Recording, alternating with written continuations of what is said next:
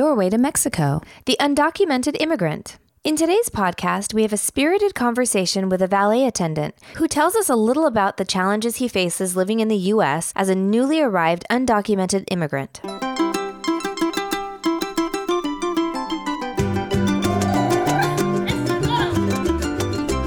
Hola y bienvenidos a la segunda temporada del Portal del Español de México. Welcome to the second season of the Doorway to Mexico podcast. Me llamo Paulina. ¿Cómo estás? I'm a Spanish teacher from Mexico City and I'm delighted to host this podcast program.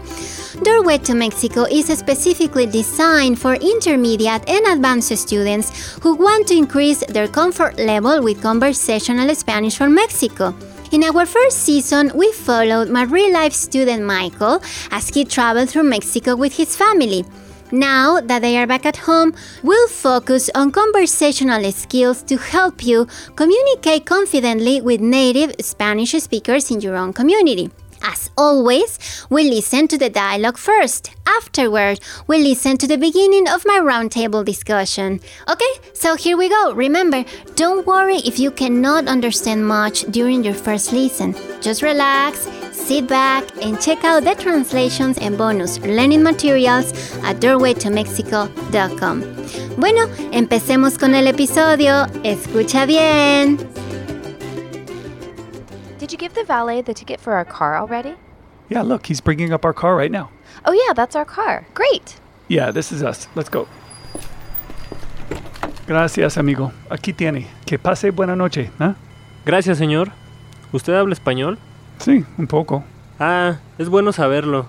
Espero que no le moleste. Me di cuenta de que la luz de su tablero no prendía. Así que revisé la caja de los fusibles y al parecer uno de ellos se salió de su lugar, por lo que me tomé la libertad de reajustarlo. Ya funciona otra vez. ¿Qué? ¿En serio? Wow, he fixed our dashboard light. What? Just now? Oh my God, it's been going on and off for days. Gracias, señor.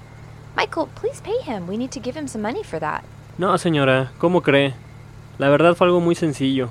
Trabajo mucho con este tipo de coches y es común que tengan ese problema. Si le vuelve a pasar, solo revise aquí abajo. Mire, aquí hay una caja de fusibles. Si nota como que se sale este pequeño fusible, nada más empújelo para reacomodarlo. Perfecto, gracias.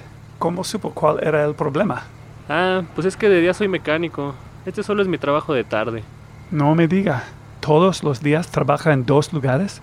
Pues claro. ¿De qué otra forma podría sobrevivir por acá? Uf, debe estar muerto de cansancio. Eso sí. Siempre estoy cansado. Pero pues así es esto. Todos tenemos que ganar dinero para nuestras familias. ¿No cree? Pues sí, es cierto. ¿Cuántos hijos tiene? Tengo a mi esposa y 3 hijos, pero ellos están en México. ¿En México? ¿Y por qué no viven aquí con usted?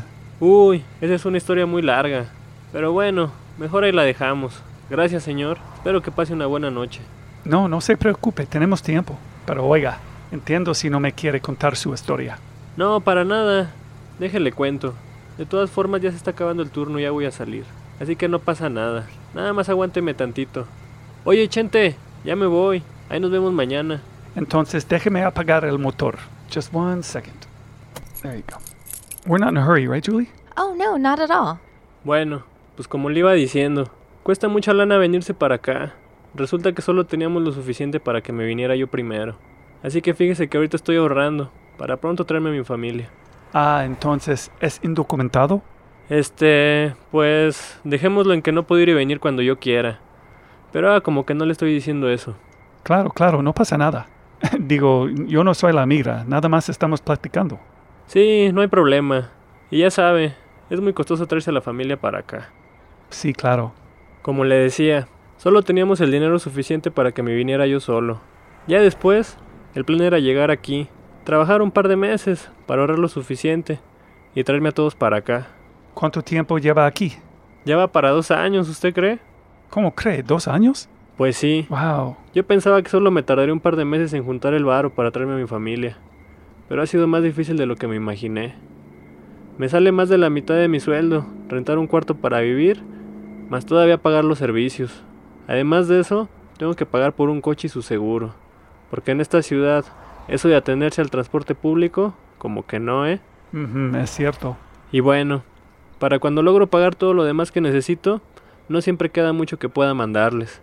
A veces es difícil sobrevivir hasta que llegue el siguiente día de paga. ¿Y por qué no mejor se regresa? Créanme que es algo de lo que hemos estado platicando mi esposa y yo, pero no puedo regresar a México así nomás. Estoy ahorrando todo lo que pueda, para que si me regreso, de perdido lleve algo de dinero. Allá es difícil encontrar una buena chamba, y por más complicado que sea ganarme la vida aquí, hay más oportunidades de hacer billetes. ¿Y al menos habla inglés? Pues sí, un poquito, pero la verdad, no sé mucho más que las cosas que utilizo en mi trabajo. Ya sabe, it's nice to meet you, thank you for coming, have a nice day. ¿No se le hace difícil vivir aquí sin hablar inglés? La mera verdad es que sí, y al principio, sobre todo, me daba mucho miedo. Lo bueno es que mi primo ya vivía aquí. Él fue el que me ayudó a mostrarme el área de la ciudad en la que iba a vivir. Está al este de la ciudad, ahí hay muchos otros mexicanos y latinos. Además, trabajo con muchas personas que hablan español, así que puedo pasar todo el día sin tener que hablar mucho inglés. ¿Y no le preocupa que lo cachen o que lo deporten? Eso es algo que siempre traigo en la cabeza, pero uno se acostumbra a vivir así. Aparte, trato de ser precavido al obedecer las leyes de este país. ¿Y sabe qué? Trato de mantenerme alejado de los problemas.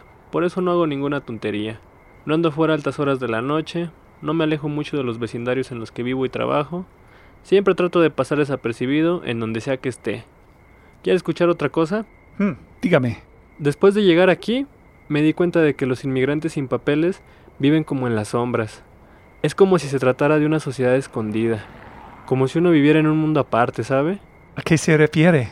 Mire, todos los inmigrantes que conozco se esfuerzan por no llamar la atención. No quieren que los manden de vuelta a su país. Trabajamos duro, somos reservados y no nos metemos con nadie.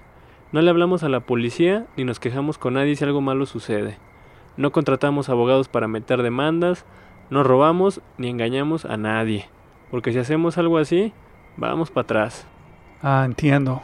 De alguna manera, es como si fuéramos invisibles en medio de todo. Muchos de nosotros no tenemos cuentas bancarias, tarjetas de crédito, ni ningún tipo de identificación. Es como si viviéramos en un segundo plano. Estamos aquí en medio de toda la actividad, pero estamos en las sombras. Es común que la gente no se dé cuenta de que estamos aquí. ¿Así es como vive? ¿En un segundo plano? Ni más ni menos. Fíjese que la meta principal de todos nosotros es permanecer escondidos hasta que podamos quedarnos aquí de manera legal. Se necesita que pase algo verdaderamente fuerte para que un indocumentado decida salir de las sombras antes de ser un ciudadano legal. ¿Cómo qué? Pues, por ejemplo, conozco una buena mujer. Ella vivía en el departamento arriba de mí. No quería ir a ver al doctor cuando era obvio que estaba muy enferma. Lo que pasa es que tenía mucho miedo. Todo el mundo le decía que fuera con un doctor, porque aquí hay algunos que tratan a los inmigrantes, pero ella nunca quiso ir. No quería que la cacharan y la mandaran de regreso a México. Así que como se puede imaginar, al final las cosas no le salieron nada bien. ¿Y qué le pasó? Bueno, pues un día la encontraron inconsciente en su departamento. Tuvieron que hablarle a una ambulancia para que la llevara al hospital. Resultó que tenía una enfermedad muy grave, que probablemente hubiera sido tratable antes si hubiera ido a ver un doctor. ¡Válgame Dios! Pues sí, pero esa es la realidad que muchos de nosotros vivimos. Nos quedaremos en las sombras hasta que algo nos obligue a salir. ¿Le gusta vivir aquí? ¿En las sombras? Esa sí que es una pregunta difícil de contestar. ¿Que si me gusta? Por supuesto que me gusta.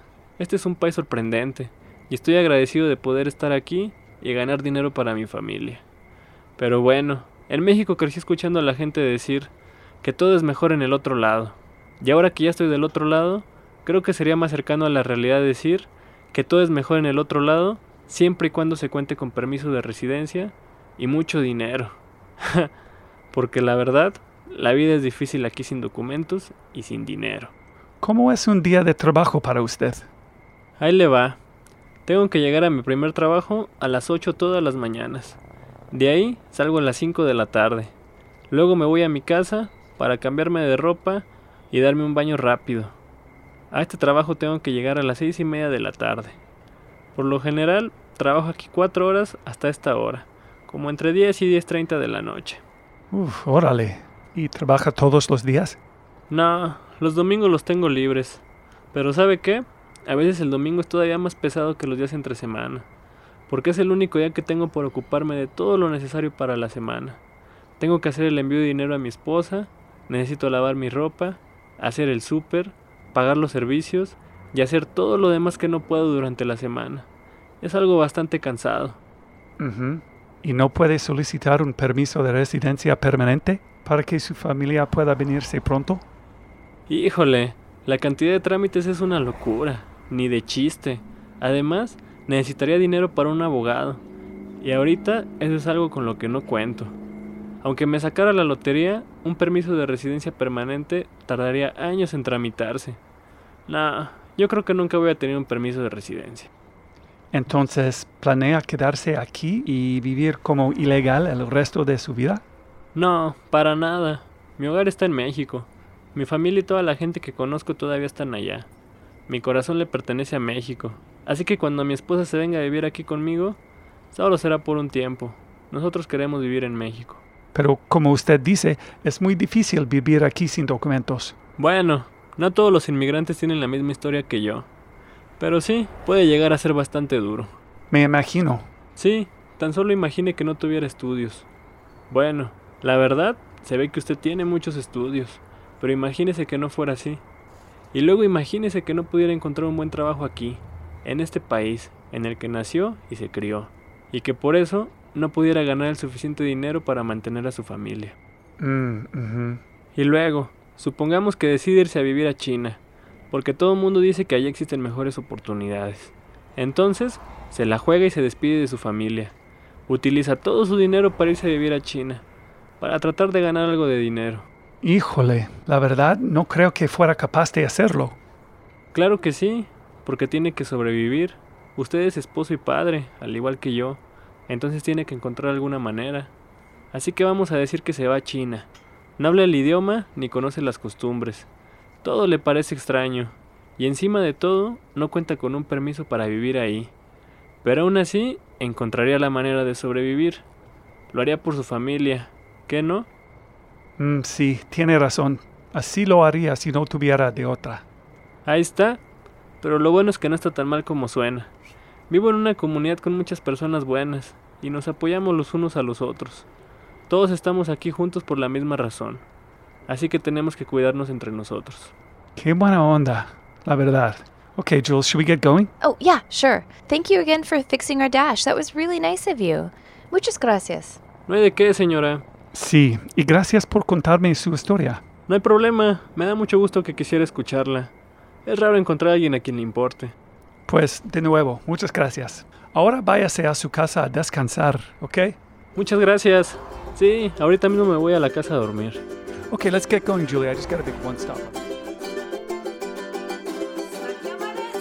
Hola nuevamente, soy Paulina. Espero que hayas disfrutado mucho de este episodio del día de hoy. I really hope so. And remember, to get the most out of this podcast, be sure to head over to doorwaytomexico.com for our exclusive bonus materials. On our website, you'll find all the translations, vocabulary lessons, and tips for the cultural expressions from today's episode. It takes time and practice to become comfortable with a new language and culture. With our podcast and bonus materials, you'll be more ready for all kinds of conversations and situations with Mexican and Spanish speakers. Y bueno, ahora vámonos a la plática. Buenos días, Michael, ¿cómo estás? Buenos días, estoy muy bien, ¿y tú? Muy bien, lista para empezar este episodio de El Inmigrante, donde nos va a contar su historia. Yeah, it was a really great story, and I'm looking forward to reviewing some of the vocabulary with you. Are you ready? Sí, vamos a empezar. Okay, the first clip I'm going to ask you to play has three different vocabulary items. The first one is the expression de perdido. The second one is the word chamba. And the third is the expression por más que. So why don't you go ahead and play the clip and we'll talk about de perdido first. Okay, a ver, aquí está. Estoy ahorrando todo lo que pueda, para que si me regreso, de perdido lleve algo de dinero. Allá es difícil encontrar una buena chamba. Y por más complicado que sea ganarme la vida aquí, hay más oportunidades de hacer billetes. He was telling us that he's saving as much money as possible so that if he goes back to Mexico, at least he'll have some money with him. He said, de perdido, lleve algo de dinero. Mm-hmm. So tell me about de perdido. It's kind of synonymous with por lo menos, right? At sí. Least. Así es. Sí, aquí esta persona, el valet, lo dice de perdido. ¿No? Sin embargo, es mucho más común usarlo en femenino y decir de perdida. So you say de perdida no matter the context, it's usually de perdida. Normalmente. And not sí. De perdido. Sí, es más común. Entonces, por eso aquí les vamos a poner estos ejemplos con de perdida. Ah, so was it incorrect when he said it? No necesariamente incorrecto, no, pero es mucho más común decir de perdida. Ah, okay, great. Uh-huh. Entonces, por eso aquí te voy a dar unos ejemplos uh-huh. con esta expresión. Oye, de perdida, vámonos a tomar un helado. Oye, de perdida, vámonos a tomar un helado. Mm-hmm. So in that sense, it's like, we're not doing anything, so at least let's go get an ice cream. De perdida, vámonos sí. A tomar un sí, helado. Sí, puede ser. Okay, mm-hmm. Got it. Sí. Y bueno, otro ejemplo. Ya que no pudimos ir a la fiesta, de perdida, vámonos al cine. Since we couldn't go to the party, let's at least go to the movies. Así es. De perdida, vámonos al cine. Okay. Otro ejemplo. Queríamos ir a bailar, pero de perdida nos fuimos a un café. We wanted to go dancing, but at least we went to a coffee shop. Do you mean sort of, we wanted to do this one thing, but we weren't able to? However, at least, de perdida, we went to get some coffee. Sí. Yeah, great. Thank you. Sí, de nada. Now can you play the rest of that clip? Because I want to talk to you about chamba y por más. Sí, aquí está. Estoy ahorrando todo lo que pueda. Para que si me regreso, de perdido lleve algo de dinero. Allá es difícil encontrar una buena chamba. Y por más complicado que sea ganarme la vida aquí, hay más oportunidades de hacer billetes. He was telling us that good work is hard to find. And the way he said it was, es difícil encontrar una buena chamba. Mm-hmm. I know that's a real colloquial way in Mexico to say work, right? Sí.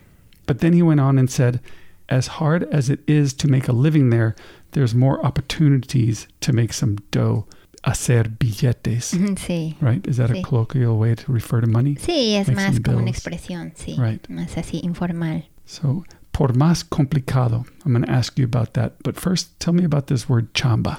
Sí, mira, aquí la palabra chamba, pues es como significa trabajo, ¿no? Entonces, aquí te voy a dar unos ejemplos. Mario escuchó que Beto consiguió una chamba en Monterrey en una finca de mezcal. Mario heard Beto got a job in Monterrey at a mezcal farm. So it's synonymous, completely synonymous with trabajo. Sí. Is it like a word that most workers use? Does it sound uneducated or something? Or it's just colloquial? Sí, es coloquial. Ah, okay. Sí, es coloquial. Y otro ejemplo, en el verano tuve una chamba de mesero en Disneylandia. That's like saying I had a summer gig or a summer job at Disneyland, right? As a waiter. Sí. All right. Sí. O también, tengo chamba para 2 personas de medio tiempo. ¿Están interesados? I have a job for 2 people for half a day. Are you interested? You were saying, or this example says, tengo chamba. And the other one was, tener una chamba. Mm-hmm. So neither matters. You can use either tener una chamba or tener chamba. Bueno, es que aquí en los ejemplos estamos especificando de mesero en Monterrey. Entonces, es como específico, por eso lo estamos usando así, okay. ¿No? Con los artículos. Got it. Si dices chamba, sin el artículo es como más en general. Mm-hmm. Como por ejemplo, aquí la gente tiene mucha chamba.